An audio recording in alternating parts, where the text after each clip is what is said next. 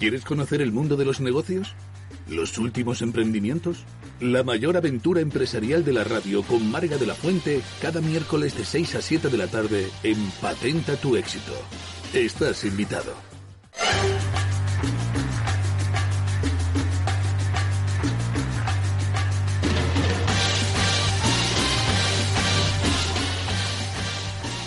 Buenas tardes, queridos oyentes. Soy Marga de la Fuente y os doy la bienvenida, como cada miércoles, a esta aventura, a esta aventura empresarial del mundo de los negocios, profesionales, iniciativas y startup. Ya veréis qué interesante este programa en el que vamos a apostar por la innovación, la investigación, las nuevas tecnologías y sobre todo por dar apoyo, valor a nuestras empresas y a aquellas que quieren implantarse en España. Pues nos vamos ya con este interesante e inspirador programa.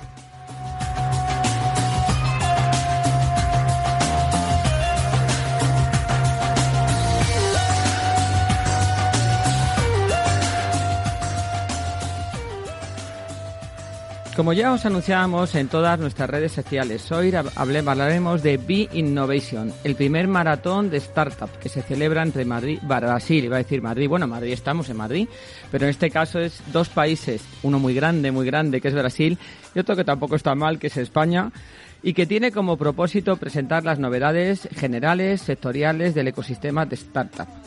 Como decía, inversión, innovación, tecnología Organismos que están involucrados, instituciones públicas y privadas. Premios. Bueno, vamos a hablar de muchísimas, muchísimas cosas esta tarde.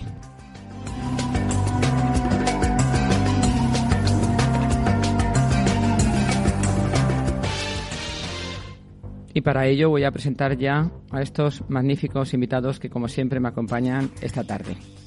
Casio Romano, él es director de Casa do Brasil y presidente de la Cámara de Comercio Brasil-España. Buenas tardes, Casio. Buenas tardes, Marga. Eh, bueno, presidente, no, vicepresidente. La presidenta es, Trinidad Jiménez. He dicho, ¿te, he subido entonces de categoría? Me ha subido de categoría. Bueno, nunca se sabe. Oye, pues a lo mejor estáis ahí, Trinidad Jiménez, eh, Doña Trinidad Jiménez y Don Casio. Ahí los dos mano a mano. Oye, pues mira, no me había dado cuenta. Pues yo, fíjate, tengo puesto vicepresidente. O sea, que ¿qué, habré, qué habrá hecho mi mente? Que te he subido ya. Pues muchas gracias, Casio Romano, por estar aquí con nosotros. Gracias a ti, Marga. Es un placer siempre estar aquí con vosotros. Pues muchísimas gracias. Aquí está tu casa. Tenemos a Isabel Ariza Crespo. Ella es CEO de Ariza Capital, directora del Comité de Innovación y Tecnología, la CCBE. Buenas tardes, Isabel. Buenas tardes, Marga. Muchas gracias por aquí habernos invitado a tu programa. Pues yo estoy encantada de tenerte, eres una buena amiga que aprecio mucho y una gran profesional, por lo tanto, vamos, esta aquí súper encantada de tenerte aquí con mis oyentes y conmigo en esta mesa. Y por último, vamos a presentar a Enrique Sainz, él es fundador y director de Canon Research and Investment. Buenas tardes, Enrique. Buenas tardes, Marga. Muchas gracias por haberme invitado y es un placer también estar aquí y compartir estos momentos con vosotros. Pues la verdad que también es un placer para nosotros. Bienvenido. Y además tú eres una startup de éxito. Ya startup yo diría yo que más que startup. Pero bueno, lo vamos a ver a lo largo del programa.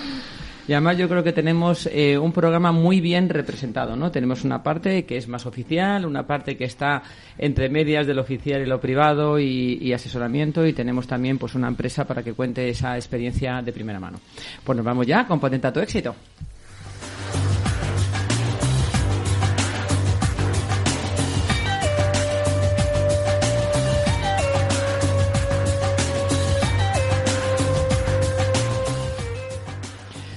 Pues nos vamos ya con nuestro primer invitado, don Casio Romano, director de la Casa do Brasil y vicepresidente de la Cámara de Comercio Brasil-España.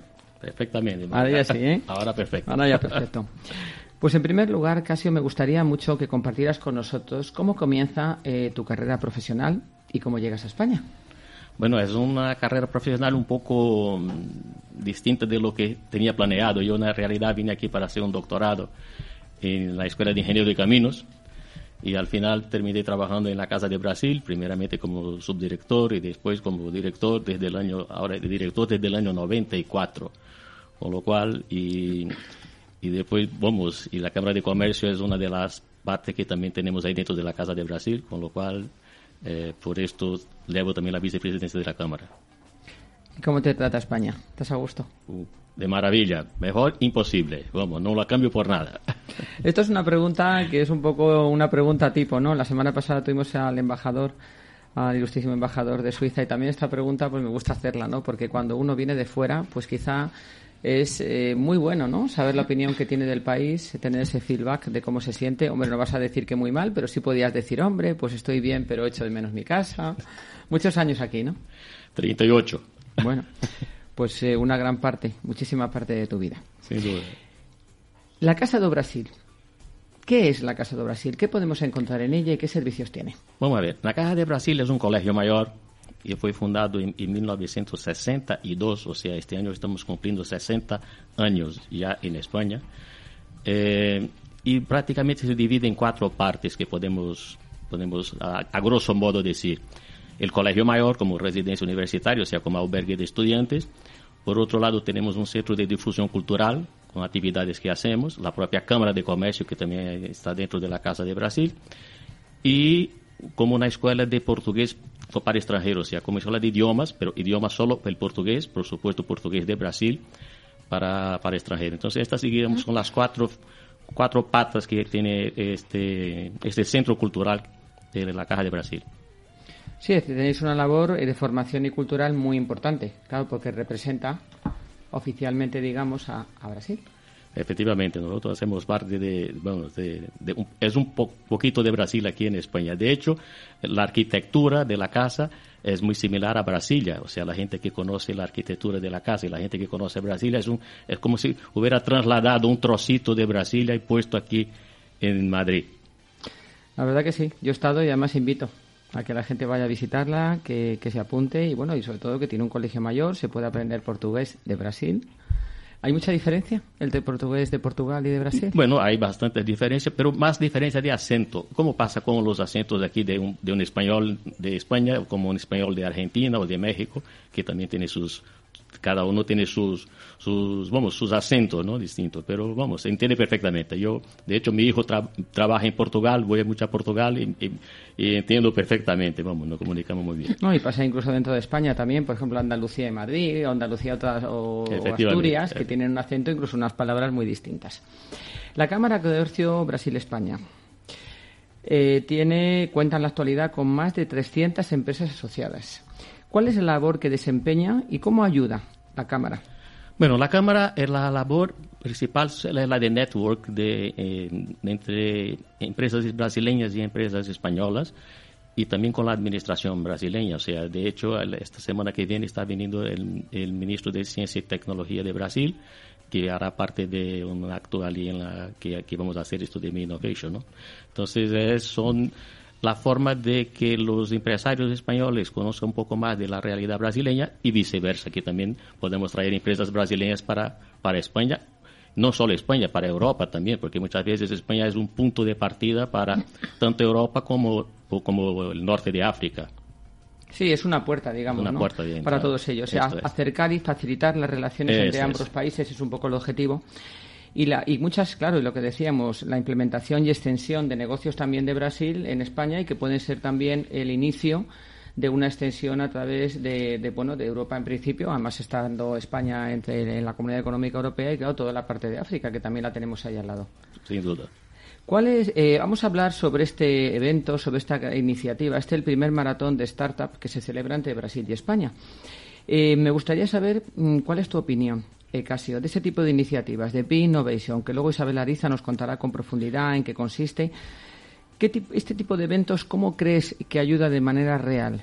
Yo creo que es, una, es algo que ayuda, o sea, mucho, principalmente porque nosotros hacer una, una institución también educativa, o sea, hoy la universidad necesita este tipo de, de apoyo de las empresas, de la innovación, o sea, al final, al fin y al cabo, la universidad está formando personas para el mercado de trabajo, o sea, este es el objetivo fundamental de las universidades. Entonces, como la, la estructura esta de startups, de, de nuevos tipos de, de, empresas, de biotecnología que está ahora de moda, de, de ciber, de ciber de, ciberseguridad, ciberseguridad y todas esas cosas. Sí, todo, todo, esto, esto que está de moda, entonces eh, yo creo que es interesante para la propia universidad este tipo de, de eventos, ¿no? de hacer una, una da información de esto de, de las startups.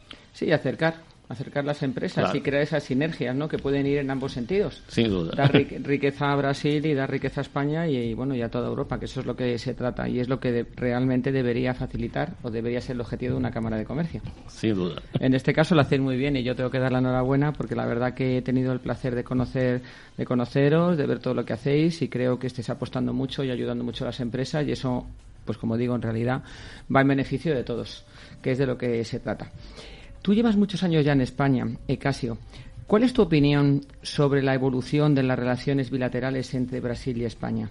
Eh, ¿Crees que siempre han sido mm, tan activas o ha habido algún... ¿Cómo, eh, definirías esa evolución de estos años que tú has tenido la posibilidad de vivir en primera mano? Bueno, eh, desde yo llegué aquí en el año 84, ¿no? O sea, España era un país totalmente distinto de lo que es hoy las empresas españolas entraron muy fuerte en Brasil en el momento que Brasil empezó el proceso de privatización en el gobierno de, Fernando Enrique, inicialmente, y hoy tiene grandes empresas, prácticamente el IBEX 35 está todo en Brasil, o sea, las grandes empresas españolas están, están con, base en Brasil. La propia Telefónica, que es una empresa con, con más de 40 mil, 40 millones de usuarios en Brasil, mejor dicho, el Banco Santander, o sea, todas esas grandes empresas, ¿no? Eh, en los últimos años digo que Brasil y España están en una luna de miel. Esto no quiere decir que antes no tenía mucha relación. Había relación desde la época de Felipe II. Al final, la Unión Ibérica, Brasil fue parte de España en un momento histórico, hace ya algunos siglos. Pero en los últimos años, esta relación de economía, de negocios, ha crecido de forma exponencial y esto es muy interesante para los dos países, o sea, creo que los dos países se aprovechan de esta, de esta sinergia, ¿no? Al fin y al cabo, somos todos latinos y la cultura es muy parecida, tanto la cultura brasileña como con la cultura española. Esto ayuda mucho en los negocios también.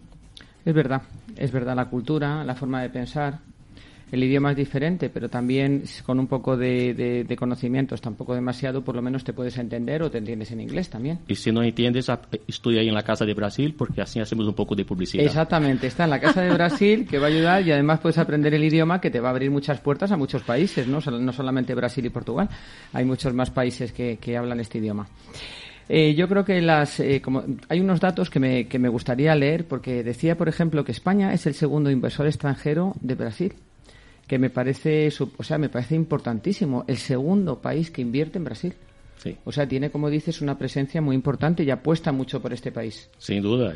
estamos en luna de miel. O sea, Brasil y España en este momento es un, es un matrimonio en luna de miel. Sí, y además también dice que el flujo de inversiones de Brasil hacia España, aunque es un poquito más, menos, también ocupa la decimoctava posición entre los países inversores, que tampoco está nada mal. Es verdad. O sea, que esto lo que hay que hacer, en vez del 18, que se quede en el 8. E, esto llegaremos con, un poquito más de tiempo. Claro que sí, con iniciativas como B Innovation que las vamos a, conocer de, primera mano. Me gustaría también, eh, Casio, que dieras algún consejo a las empresas, nos están escuchando desde varios países de Latinoamérica, eh, que, están muy interesados y han mandado mensajes privados eh, para seguir este programa. Eh, me gustaría que tú dieras una, me dieras, dieras una opinión o dieras un consejo a estas empresas que nos están escuchando en este momento de otros países de cómo ves el mercado y, no sé, animes un poco a estrechar lazos y a ser más globales. ¿Qué les dirías? Yo creo que es, hoy la globalización es una realidad, o sea, el mundo cada vez es más, es más pequeño, tenemos esto, nadie puede eh, salir de esta, de esta, de esto, ¿no? Yo creo que para la gente que quiere invertir en otro país es muy importante que conozca la parte jurídica del país, porque muchas veces ocurre algunos problemas con empresas que se van a otro país y creen que la legislación es la misma del, suyo, y efectivamente no es, o sea, cada país tiene sus su idiosincrasia, por así decir, ¿no? Y entonces yo creo que es muy importante cuando se va a otro país conocer, o sea, buscar una buena asesoría para que pueda equivocarse lo menos posible, porque muchas veces se equivoca de forma complicada, por así decir. Eso es verdad. Siempre tiene que ir uno de la mano de un profesional, eh, sea de la especialidad que en ese momento uno necesite, porque es también la clave del éxito de ese negocio. Sin duda. Estar en buenas manos y para eso también vosotros estáis ahí en la Cámara de Comercio. Para ayudarle en la medida de posible para que conozca la realidad en el caso de las empresas españolas o de otro país que quiera ir a Brasil, conocer la realidad brasileña, en el caso de las brasileñas que conozca la realidad española también. También es verdad, y conozca un poco pues todo cómo funciona, ¿no? Funciona. En la administración, que también ahí tenemos un escollo importante en cualquier tipo de negocio, que somos muy, muy pesadas las administraciones. ¿Cuáles son los sectores eh, brasileños que más invierten o que frecuentemente más invierten en España? ¿Qué sectores son los más? De empresas, eh, la, tenemos eh, una cementera importante, Club Votorantim, que creo que es una de las más grandes que hay aquí. Y luego empresas más pequeñas de como eh, hawaianas también, que tiene aquí una, una, base. bueno, la compañía aérea TAN, que ahora es la LANTA, LANTAN, que era brasileña, ahora es, es chilena brasileña. Pero vamos, básicamente son estas empresas que, que tiene aquí. Luego de importación, la parte que España importa mucho de Brasil es la soja en todas sus formas, las más variadas posibles. De, entonces, digamos, de Brasil para acá es lo que viene más. Interesante. Y España, otras cosas, pues al final hacemos un buen equipo. Unidos se llega más lejos, porque al final es lo que se trata, ¿no? Que los países se acerquen cada vez más y tengan ese, aprovechen ese flujo. Sí, la Unión Europea es un ejemplo de esto, o sea, cada vez es una parte del mundo que se ha unido y yo creo que esta unión, la Mercosur también que tenemos ahí, esta forma de unión, que es una necesidad cada vez mayor de esta interconexión. Sí, y además parece que en, momentos un poco de crisis o de algunos conflictos internacionales, ¿no? como está pasando, por ejemplo, en Ucrania, eso un poco parece que refuerza los, los lazos entre los países eh, de Europa, como está pasando en este caso, que incluso algunos se quieren anexionar y en principio no querían estar dentro. Entonces eh, yo en eso creo que esos, eh, este tipo de uniones pues lo que hace es beneficiar también a muchos. Claro, es la, es la, humanidad, somos todos humanos y esto es lo que nos pone en común, seamos de África, de Europa, de América o de Oceanía, de Asia, ¿no? Entonces esto es lo que la unión es la una realidad cada vez que el mundo es más pequeño y hay que unirse y aprovechar lo que cada uno tenemos de bueno para ofrecer. Exactamente, y los recursos. Que fíjate Brasil los que tiene, qué maravilla de país. Por cierto, animo que vayáis a los que no conozcan Brasil, por favor, que vayan a verlo. O sea, eso eh, no se puede eh, morir uno, que tarde muchos años en morirse, que sean 100 o más, pero no se puede uno pasar por esta vida sin conocer un país como Brasil. Yo lo animo, es maravilloso, la gente estupenda. Mi experiencia en, en tu país, en vuestro país, Casio, fue magnífica y la verdad que mando un abrazo enorme a los que nos sigan desde allí y animo pues a que vayan a ver esa maravilla. Muchísimas gracias, Marga, por lo que dices. Que hay de todo, ¿no? Lo digo de corazón, además. Muchas gracias. Pues casi antes de terminar tu entrevista, te voy a hacer el test del éxito. El test del éxito son unas preguntas que pueden tener que ver o no con la entrevista para conocerte un poco mejor. Y son preguntas cortas. ¿Por qué el test del éxito? Porque nuestra sintonía, eh, vosotros que habéis estado nunca en el programa, es Misión Imposible de Tom Cruise. Entonces nosotros eh, creemos que no hay nada imposible si uno se lo propone. Entonces aquí está el test del éxito. ¿Preparado? Venga. Tu clave del éxito. Hombre, es el optimismo. ¿Tu comida favorita en España? Uh, difícil. ¿Alguna de ellas? Alguna de ellas. Vamos a la paella, que esta a mí me gusta mucho. Pero la paella que tenga socarrat. Muy bien. Oye, ya vamos, vamos, ya más español. Mira, ya nuestro técnico David Cantarero está ahí diciendo, gracias David, que le gusta también la paella socarrat, ¿no? Con socarrat, ¿eh? Pues nada, nada, pues lo haremos. Y ya que hablas de cualidades humanas, ¿cuál es la que más admiras? La honestidad. Un lugar donde perderte. La playa. A las empresas españolas, ¿qué crees que les falta? Uy, a las empresas españolas lo que le podría faltar, pues muy poco, yo no sé la verdad, decir una, una, una característica ahora sí a, bote pronto, tenía que pensar un poquito más. ¿Ya las brasileñas? Internacionalización. Una cualidad que admiras en los profesionales brasileños y te voy a pedir y que te llame la atención y otra en los españoles. Algo que tú hayas observado. Bueno, eh, nosotros es la, la adaptabilidad. O sea, el brasileño es muy fácil de adaptarse en cualquier parte del mundo. Los españoles, una cualidad, pues la profesionalidad. La verdad, son muy profesionales. Y como nuestra sintonía es Misión Imposible, ¿cuál es tu misión imposible, Casio? Si es que tienes uh. alguna, a lo mejor no tienes ninguna, ¿eh? yo ya con la edad que tengo, yo creo que mi misión ahora es jubilarme. Pues yo creo que te queda mucho. Yo creo que te queda mucho. Yo creo que te queda mucho por hacer, Casio. Romano, no creo que te dejen ¿eh? ni en Casa de Brasil ni, ni como vicepresidente de la Cámara de Comercio de Brasil-España. Pues eh, muchísimas gracias por estar aquí. Gracias a ti, María. Ha sido un placer. Y, o vamos, yo te apoyaré siempre porque las iniciativas que tenéis me parecen magníficas y tú como profesional pues no puedes ser mejor representante. Ah, muchísimas gracias a ti por sus palabras y vamos, estamos aquí para lo que necesites. Eso, para apoyarnos. Esto es verdad. Gracias, Casio. Gracias a ti.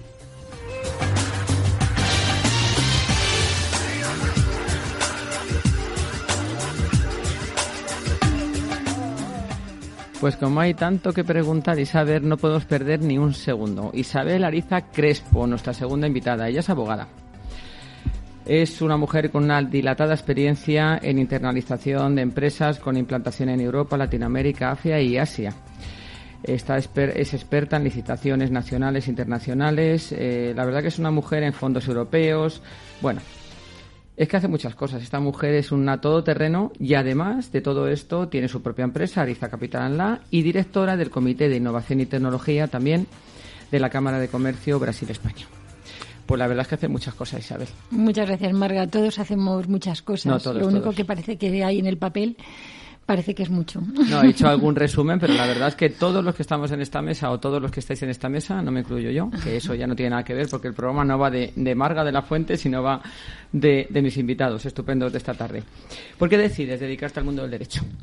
Bueno, la decisión en realidad fue más enfocada por el objetivo, que era viajar y unir culturas. Eh, habría estudiado también arquitectura. La verdad es que el estudiar derecho fue una decisión casi de un consejo del psicólogo del colegio que nos decía a todos. ¿Y cómo nace Ariza Capital? Ariza Capital nació eh, ya con, un interés anterior a, la creación eh, en el año 2013. Él venía de, precisamente ya por aquel entonces estaba participando en la Cámara de Comercio Brasil-España como vocal en la Junta Directiva de una empresa constructora y de servicios, un grupo que tenía distintos objetos sociales en las empresas y que tuvieron interés en abrir mercados fuera. Y fue gracias a precisamente a esta empresa, que en aquel momento era Volconsa, un constructor, entramos en, en Brasil y fue una experiencia magnífica, la verdad. Ariza es una empresa boutique jurídica, muy elaborada, muy con una con un propósito de una atención al cliente muy personalizada, muy mm, encima desde el inicio, o sea, da muchísimas eh, digamos eh, visiones del mundo de los negocios, de las inversiones, de la internalización, de lo que tú eres una experta. ¿Y tú, tú qué crees? ¿Que en España hace falta este tipo de empresas? ¿Estamos preparados? Porque yo sí que echo de menos este tipo de mm, asesoría jurídica tan global, pero tan mm, mimada con el cliente. ¿Qué opinas? Bueno, yo creo que básicamente cada vez más, y es una tendencia que tenemos hoy en día, eh, la globalización mm, y el crecimiento y extensión en los objetivos, tanto ya sean de una empresa o sean de cualquier otra institución, eh, no están reñidos, sino totalmente deben colaborar con la parte local. Entonces, precisamente cuando eh, creé Ariza Capital, y, y aquí está también Enrique Sainz, que vivió también justo porque ya nos conocíamos por aquel entonces. Eh, la idea fundamental era dar apoyo no solamente a la parte jurídica, que era mi formación, sino que a lo largo de mi carrera, en el proceso de internacionalización, se veía que la parte jurídica de conocimiento, como también ha comentado Casio, es fundamental el conocer el, el espacio jurídico, económico y no solamente eso, sino también cultural del otro país, pero también la parte financiera, porque una vez que has creado hay un proyecto, es fundamental tener fondos para hacerlo crecer. El tema del nicho es básicamente porque eran mercados emergentes en los que hemos tenido y yo he tenido la oportunidad más de trabajar y eh, a raíz de ser más pequeños, porque no era un grupo constructor como el otro que en el que estaba colaborando, también necesitas saber que los recursos que puedes utilizar y mover tienen que ser en colaboración o bien con organismos como han podido ser algunos de nuestros clientes, eh, pues ayuntamientos de algún estado o provincia de algún país, o bien alguna otra empresa al que les podido ayudar a fondos, pero sobre todo nos enfocamos en la parte de transferencia de tecnología, que es ya desde el año 2013 lo teníamos bastante claro. Precisamente empezamos a colaborar con, con startups, empresas como Canan y sobre todo de los sectores que nosotros ahora, que ya se van conociendo un poquito más, que se llaman de economía azul y verde, eh, sectores de sostenibilidad. Sí, agua, energía, biomédicas, smart cities. Eso es, eso es. Pues nos vamos a hablar de B-Innovation. La perla de esta tarde y el objetivo, entre otros, del nexo de unión de este programa. B-Innovation, el primer maratón Brasil y España que nace. ¿Cómo nace? Bueno, pues la verdad es que B-Innovation, y, me hace mucha ilusión, y te agradezco de nuevo esta oportunidad que nos estás dando. En B-Innovation nace ya con, eh, como heredero de unos premios que empezamos, bueno, y que creamos que la verdad es que fue una propuesta también de Ariza Capital a la Cámara, el premio PYME Innovación, porque como ha comentado Casio, las empresas del IBEX, que son las que están todas presentes en Brasil, y empresas brasileñas grandes y alguna constructora que también ha venido para, para entrar en el mercado africano, precisamente teniendo España como base, eh, son empresas grandes y realmente ellas han arrastrado, en el mejor sentido, o han podido llevar de satélites algunas de las empresas auxiliares que ellas han tenido aquí. Pero eso no ha hecho avanzar el crecimiento de un ecosistema de inversión de pymes y startups, sobre todo en el sentido Brasil-España, porque Brasil, y es una política que les ha funcionado bien, hemos visto los resultados, ha sido más una, una política eh, de economía interior ha crecido interiormente, son 200 millones de habitantes, con un gran potencial. Sí que ha crecido la exportación muchísimo en estos últimos años y una vez que entré yo allí en Brasil me di cuenta de que en principio ellos tenían todo para crecer internamente. O sea, han sido bastantes años, más de 10 los que he llevado incluso inversión, hemos estado llevando private equity allí y la verdad es que el ecosistema puede crecer allí solo, pero muchísimo más, lógicamente, con, como ha dicho Casio, con una colaboración, y si es de luna de miel mejor todavía, entre Brasil y España. IBI Innovation nació heredero de estos premios PYME Innovación para darle eh, visibilidad a esas empresas, no solamente españolas, sino brasileñas, que no están dentro de nuestro contexto ni en la Cámara ni las tenemos cercanas. Es importante solamente un detalle y es que tanto España como Brasil tienen una cosa común importante dentro de lo que es la estructura económica y es que el, 80% de nuestro ecosistema de crecimiento económico empresarial son pymes y en Brasil también. Entonces son dos eh, similitudes importantes que yo creo que es lo que va a hacer que este proyecto, que es este maratón de startups, eh, va a tener mucho éxito y va a ser muy bien acogido, creo que en los dos, en, los dos países. ¿Qué tipo de empresas pueden apuntarse a este maratón? En principio hemos establecido unas bases que están en el programa, pero yo creo que lo más importante para que la gente no se asuste es que desde que tú estás iniciando una startup, cuando ya has empezado a funcionar, pues invitamos a que te presentes. El año pasado tuvimos startups grandes y hemos tenido eh, los premios, los otorgamos a dos startups, una fintech muy importante que ya tenía una trayectoria amplia en el mercado y éxito y otra empresa también que precisamente entró en el ecosistema de Open Innovation de Iberdrola, o sea que por eso creo que es importante que no solamente los premios son un reconocimiento, sino que también estamos abriendo las puertas a, que el, el sector del inversor pueda conocerles el sector del Open Innovation. Yo diría que cualquier startup de cualquier sector, porque estamos empezando, o sea que ahí em, estamos en puertas abiertas. Pues te voy a pedir permiso, Isabel, para publicar en redes eh, ese, ese, ese enlace, esa forma de inscribirse para las startups para que muchas se pueden apuntar de cualquier país del mundo. En principio estamos entre Brasil y España, pero como tú has dicho, en España ahora mismo y conozco precisamente un grupo de emprendedores que están en Barcelona eh, también España ahora mismo está siendo un hub importante para, no solamente para empresas o sea, españolas, como diríamos, de nacionalidad española, sino que muchísimos emprendedores están viniendo a España por, lamentablemente y positivamente por todo esto que nos ha ocurrido de la crisis COVID, pero es, que ahora mismo España es un lugar estupendo para iniciar negocios e implantarse. Siendo una empresa de, jurídicamente como personalidad jurídica española, independientemente de donde tengas el capital social, de donde proceda, puedas presentarte. Y también las brasileñas. Quizás en próximas ediciones abramos ya a otras empresas europeas, pero de momento hemos eh, definido como empresa de, personalidad jurídica brasileña o empresa de personalidad jurídica española. Que ya hay mucho. Ya está bien. Ahí vamos, ahí hay un montón, o sea que no hace falta tampoco extenderlo mucho más. A mí me ha gustado eh, del programa algo que he extraído, que dice los premios a, a las empresas innovadoras que, tenga, que tengamos en cuenta o que debemos tener en cuenta. La investigación, la aplicación de nuevas tecnologías, el cuidado medioambiental, la accesibilidad universal y el apoyo a la transformación digital, cohesión social, territorial, especialmente entre los países. Esto es la empresa perfecta. Es que la verdad es que cuando, y ahí me gustaría hacer mención, porque supongo que tendré más oportunidad adelante, pero cuando nosotros eh, hicimos la presentación al Comité de Innovación y Tecnología, que lo creamos eh, ya hace cinco años aproximadamente, en los que está, me gustaría mencionar a mis compañeros de Prosegur, Santander y Telefónica y una empresa brasileña, Stefanini, y la Embajada de Brasil, que tiene a su consejero de innovación también dentro de nuestro propio comité. Cuando presentamos ya las bases iniciales del premio PYME Innovación, todos estábamos de acuerdo en que las startups que se presentaran, además de innovadoras, tenían que ser con un objeto social de que hicieran algo que mejoráramos un poco pues donde vivimos y el mundo actual. Es decir, no es ya que sea la Agenda 2030, la 2050, sino que sean empresas eh, sostenibles.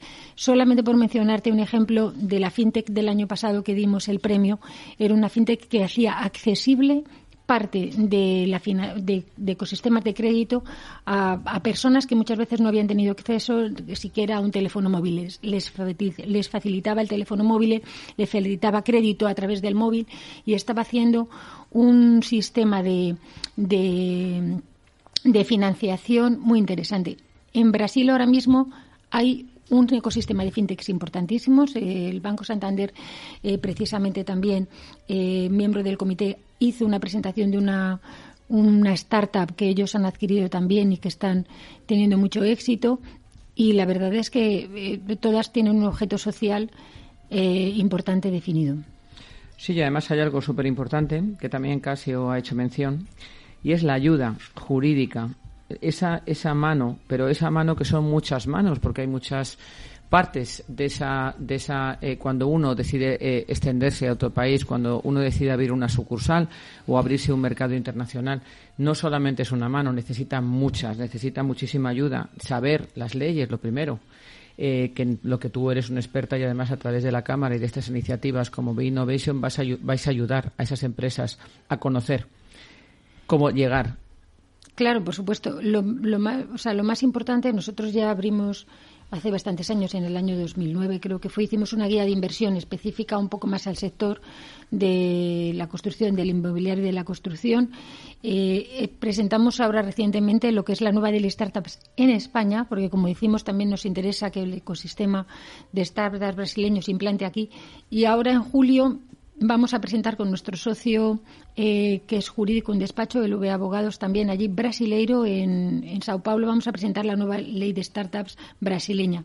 Es importante porque la nueva ley de startups, como tú dices, eh, brasileña que salió en el 2021, también era, siendo consciente el Gobierno de esta necesidad de apoyar con más facilidad a la implantación de pymes y de startups en su mercado, ayuda a muchos temas, en concreto eh, temas de responsabilidad, temas de, de, apoyo a los inversores allí en el país y todo esto yo creo que es fundamental que estén asesorados. Nosotros, por supuesto, estamos a disposición de las startups, pero también de los inversores. la verdad es que, entre otras de las cosas que en Ariza Capital hemos hecho fue a través de una revista que también es de profesionales, que es Fans People, no sé si supongo que algunos de nuestros oyentes lo oirán, hablar sobre los fondos de inversión que tienen, los FIPI, los FI, y Brasil está muy preparada para recibir capital hay una seguridad jurídica importante. Tenemos hoy en día el riesgo político de todos, o sea, no solamente en unos países, en otros, y la verdad es que yo creo que es un es una oportunidad y estamos a, a disposición para lo que necesiten. No, no, y sin duda es una buenísima, buenísima, buenísima apuesta. La transferencia tecnológica. ¿Qué importancia crees que tiene y cómo? Bueno, Marga, tú eso sabes mucho, porque llevas, aparte de estar aquí directora y presentadora del programa, pues llevas muchos años en este campo y de hecho nos conocemos por este tema también porque colaboramos. La transferencia de tecnología, y también lo sabe bien aquí Enrique, que es precisamente su última fase de sus actividades, es fundamental para la parte de innovación cuando además tenemos que ser conscientes que no puedes acceder a todos los mercados de todas las mismas maneras posibles. Voy a intentar explicarme. O sea, vamos a ver, no es lo mismo que tú tengas una empresa aquí de producción y que seas empresas grandes como Nivea, por decir, o empresas españolas como puede haber sido eh, grandes empresas nuestras de, que tenemos como Zara u otras grandes, pero hay otras empresas más pequeñas que pueden crear proyectos con una patente en la que se puede licenciar a miles de países y que este tipo de proyecto de transferencia de tecnología les puede ayudar a llegar a muchos más países sin necesidad de tener una inversión en producción. No sé si es un poco la respuesta a lo que me estabas preguntando. Sí, sí, sí. Está perfectamente expresado y perfectamente comprendido. Pues yo creo que por todos. Y que es necesario, además. Así es. Y así es. Hmm. Y así es. Este evento, Be Innovation, el primer maratón Brasil-España, ¿cada cuánto se va a celebrar? Anualmente.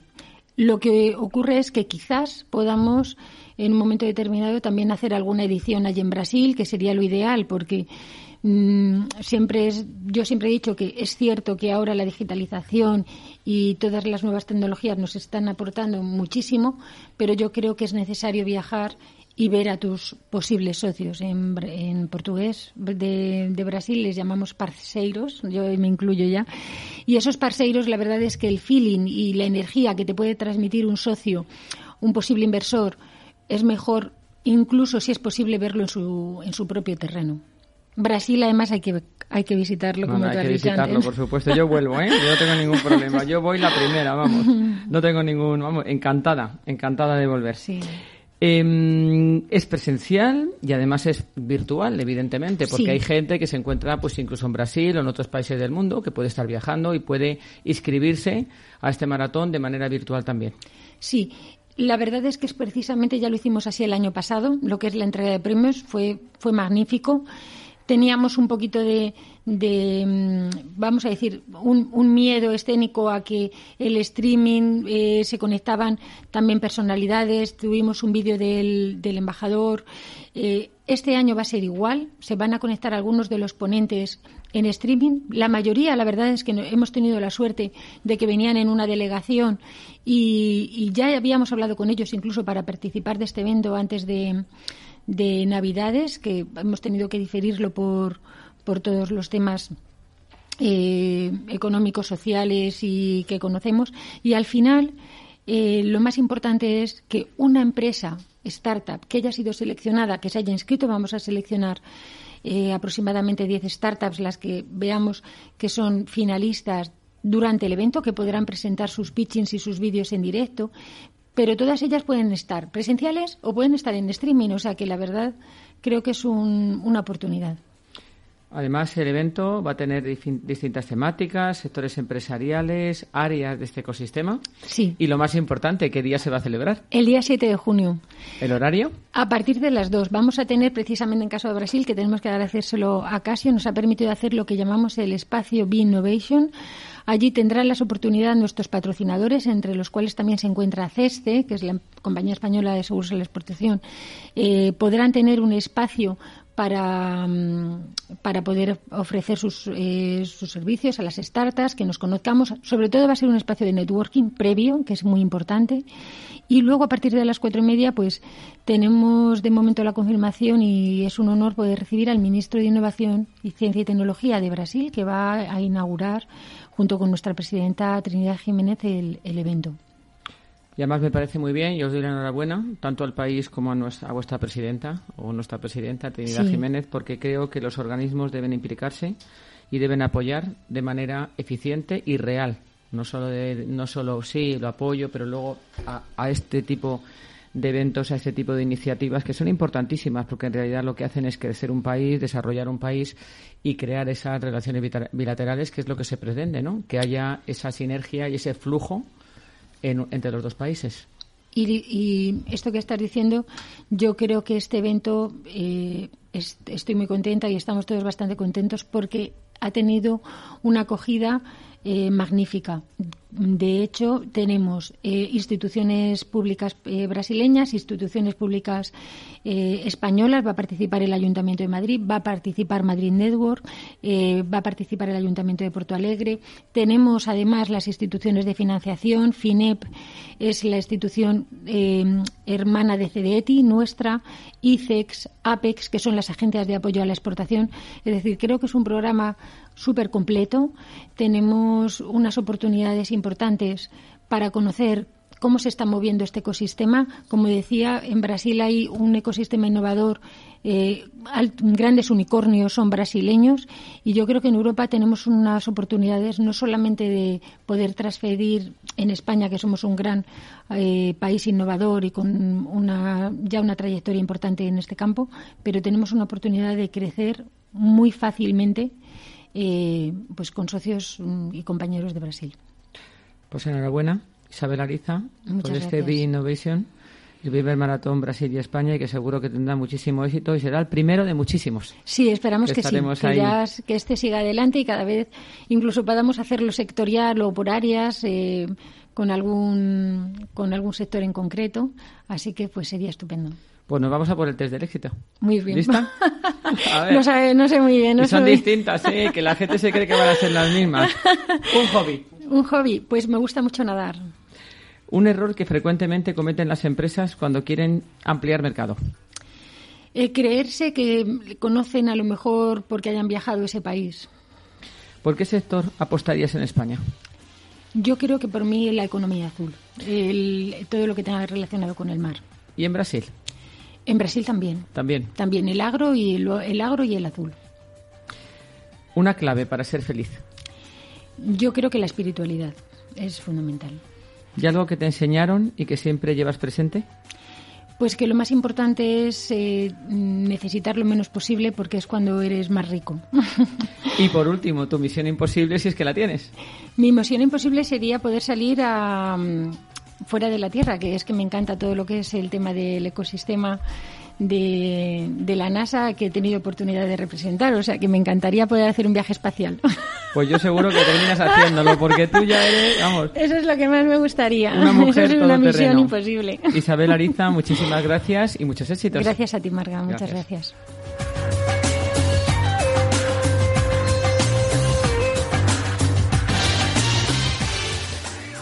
Y nos vamos ya con nuestro tercer y último invitado en este interesante, muy interesante diría yo, programa. Y él es eh, el ejemplo perfecto del éxito, que va cada vez más, más exitoso. Enrique Sainz, fundador y director de Canon Research and Investment. Buenas tardes de nuevo, Enrique. Buenas tardes, Marga. Muchas gracias. Bueno, ¿y tú? ¿Cómo comienza tu andadura profesional? Cuéntanos algo. pues muy buena pregunta, porque la verdad es que de formación no soy, vamos, totalmente opuesto a lo que hago actualmente. Yo soy licenciado en Derecho, estudié en la Universidad Autónoma y fue un poco, yo creo que, por un lado, los caminos que te lleva la vida, que tiene un poco de azar, y por otro lado, pues yo creo que soy una persona muy inquieta, a veces de, demasiado inquieta e imaginativa. Pues empecé con, me acuerdo, una consultora de ayudas y subvenciones, precisamente eh, muy focalizada en ayudar de Madera, la consultora de todo el Parque Científico de Madrid, y allí pues había muchas empresas biotecnológicas y un poco el contacto con estas empresas, la inquietud de desarrollar proyectos nuevos, pues una cosa llevó a la otra, a ir creando empresas, sobre todo en el área de biotecnología, no solo biotecnología azul, sino biotecnología verde. Explica a nuestros oyentes qué es biotecnología azul y qué es biotecnología verde, porque muchas personas quizá no tengan, no encuentren la diferencia. Bueno, pues un poco la biotecnología azul, como el mismo nombre del color indica, está un poco más relacionada con, el mar, ¿no? Con, las fuentes marinas, que son una, fuente impresionante de, de riqueza bioactiva para sobre todo una fuente grandísima de moléculas que se pueden utilizar en diversas áreas, en medicina, el área nutracéutica, ingeniería química, etcétera. Y biotecnología verde pues está más relacionada un poco con el medio ambiente un poco más pegado a la tierra y ahí desarrollamos, por ejemplo, una empresa que precisamente desarrolló una tecnología de depuración de aguas residuales de filtros verdes vegetales que al final hicimos varias instalaciones aquí en España, sobre todo para, para grupos constructores y también hicimos cosas fuera. Precisamente hicimos una depuradora, ahora que me acuerdo, en Río Grande do Sul, en, en, en Nuevo Hamburgo, eh, bueno, en República Dominicana, en otros países africanos. La verdad es que fue, fue una experiencia muy bonita. Así como, como ves, eh, actividades muy diversas. Ya lo veo, ya lo veo. Eres un verdadero emprendedor, vamos. sí. No, no, muy emprendedor, diría yo. La verdad que... Muy emprendedor. Nace, bueno, diriges y fundas Canaan Research Investment. ¿Cómo, ¿Cómo nace? ¿Con qué propósito? ¿Qué actividades? O sea, ¿qué actividades, no? ¿Qué productos, qué servicios ofrece a los clientes que tenéis? ¿Y a quién va dirigida? Pues mira, eh, nacimos en, el 2015 un poco fruto de la experiencia pues de un grupo de gente, no solo yo, en, en varias áreas, pero sobre todo con un nicho muy claro derivado anterior, de, las, de las anteriores experiencias empresariales. En España, como tú bien sabes, seguro que, mejor que nadie, pues en centros de investigación pública, fundaciones, universidades, hospitales, pues se ha desarrollado mucha investigación básica muy buena en, en, distintas áreas. En este caso, en el área que nos toca, en biotecnología, pues hay centros estupendos que han desarrollado patentes, ¿no? Que la mayor parte de las veces, y es una pena decirla, pues se quedan en el cajón y no pasan a la siguiente fase, que es una investigación aplicada. Entonces, Canan nace ahí en ese nicho de invertir en patentes y proyectos en el área de biotecnología de la salud de las personas, pues llegando a acuerdos con centros públicos de investigación, eh, financiando los siguientes pasos de esa investigación básica y luego que afortunadamente ha sido así, si esas, esos siguientes escalones de riesgo se superaban, pues crear ya empresas con áreas muy específicas para ya capitalizarlas y con una visión empresarial desarrollarlas en distintas áreas de salud. La verdad que es impresionante, Enrique, qué empresas hay en España y qué profesionales tenemos en España. Casio lo decía, tú lo decías y es que el ejemplo lo tenemos aquí con Enrique. O sea, algo que hace muchos años parecía casi imposible que hubiera empresas que desarrollen estas actividades y que sean capaces de ser tan punteras en lo que hacen. Y aquí hay un ejemplo, este sector biotecnológico tan interesante que además eh, a mí también me gustaría conocer, Enrique, tu opinión sobre cómo ha crecido tanto en los últimos años. Ha habido una evolución, vamos, eh, geométrica. Y además, eh, no sé si en los últimos dos o dos años y medio también ha afectado por la pandemia que hemos vivido. ¿Cómo lo ves tú, este crecimiento, y cómo lo has vivido? Pues en el área que nos toca, en el área de biotecnología, yo creo que en los últimos siete años pues ha habido un crecimiento muy grande en España de empresas biotech que muchas de ellas, pues lógicamente, dado el, el riesgo de este sector, pues han muerto, pero otras han prosperado, se han desarrollado. Ejemplos, por ejemplo, como Farmamar, llegando a ser empresas cotizadas en bolsa. Y yo creo que cuando, cuando has dicho muy importante estos dos o tres últimos años, yo creo que la pandemia, por ejemplo, ha tenido muy pocos efectos positivos, ¿no? Es una, una desgracia lo, lo, que ha ocurrido y, y, lo que sigue ocurriendo, pero ha dado lugar a que realmente la gente haya visto que la inversión en salud es útil para sacar productos y tecnologías que solucionan problemas muchas veces vitales y que la inversión que se realiza en biotecnología puede producir un, un, beneficio no solo social, sino un beneficio económico muy grande para los inversores que apuestan por este sector. Te voy a poner un ejemplo. Nosotros, pues dentro de, de, de Canan, pues la pandemia algunas de las empresas afectó en el sentido de que hubo que cerrar temporalmente laboratorios, ¿no? Pero en algún, en algún área, por ejemplo, en el sector diagnóstico, dio lugar a acelerar determinados procesos de desarrollo y hemos sacado productos para el COVID. Hemos sacado una PCR COVID revolucionaria y actualmente estamos comercializando un dispositivo con el sello de la Unión Europea, que es una auténtica revolución en el sector diagnóstico. Es la primera, el primer termociclador del tamaño poco más de un, de un smartphone, que somos capaces de dar un resultado de un test COVID positivo en siete minutos y medio siete minutos y medio y si es negativo, pues 14 minutos, como un antígeno que está ya en el mercado. ¿Y cómo funciona? ¿Con saliva? Eh, es como un test de antígeno, solo que no te necesitas introducir la torunda hasta arriba, sino con unos pocos centímetros y como un test de antígeno lo pones en, con, el, con el reactivo liofilizado, lo metes en nuestro dispositivo y realmente es un, una auténtica revolución. De hecho, no solo da, hacemos test COVID, lo podemos utilizar para la hepatitis, para la malaria, para la tuberculosis y otras patologías. Claro, efectivamente, me imagino que tiene otras aplicaciones también para otras enfermedades o diagnósticos médicos. Pues enhorabuena porque me parece una cosa impresionante. Además en ese tiempo la facilidad de que sea tan pequeño, tan, tan fácil de, de, llevar. Incluso pues un médico puede llevarlo pues eh, los médicos, por ejemplo, que visitan pacientes a domicilio y que no saben si el paciente puede tener una gripe o, puede tener COVID. sí, sí, es una tecnología que no, es, no es nuestra, hemos colaborado en el desarrollo y se ha generado a través, durante años, a través de convenios con empresas de la Fundación Bill, Gates y que actualmente pues da lugar a un cuando has hablado de, de, la pandemia, permítame que me repita, a una consecuencia positiva, gracias a una aceleración de procesos, como sucede en las guerras, ha dado lugar a una tecnología que si no hubiera sucedido la pandemia, pues a lo mejor no hubiera sufrido un desarrollo tan brutal. Totalmente de acuerdo. Además, incluso el sector biotecnológico en general se ha acercado a la gente de a pie.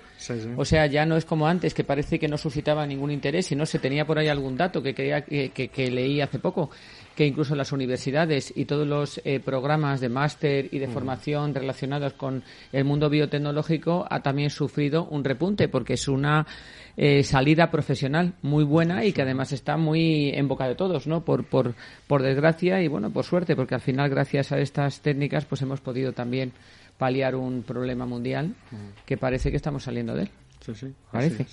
Interesante, pues enhorabuena, Enrique por este por esta colaboración y me parece bueno pues eso fantástica y como decía al principio un ejemplo de lo bueno que hay en España que siempre miramos para afuera y Brasil también miramos para Brasil que es muy bueno ¿eh?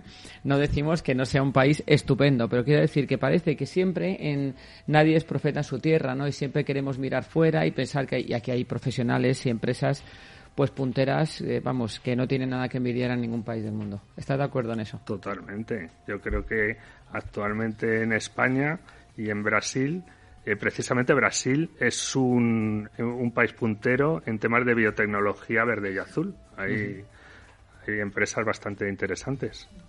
La verdad es que sí. ¿Y qué te parece esta iniciativa de Be Innovation, el primer maratón Brasil-España? ¿Qué opinas sobre este tipo de eventos e iniciativas? Pues me parece una iniciativa maravillosa. Nosotros a, través de Canan hemos participado en la promoción de bastantes foros de inversión en Andalucía, en Cataluña, en Madrid, colaborando con varias instituciones, incluso entidades financieras y un poco la iniciativa que habéis promovido, Ariza Capital, le estás dando tu difusión, con, aquí también con Casio de la Casa de Brasil, yo creo que lo más importante que va a tener resultados prácticos. ¿Sabes? Que no se va a quedar en, en un mero foro, como desgraciadamente muchas veces pasa, sino yo creo que la unión que se puede producir, de un lado, por empresas españolas, empresas brasileñas y capital que vea estos proyectos, estas empresas, yo estoy seguro que va a tener pues unos resultados prácticos incluso a corto plazo.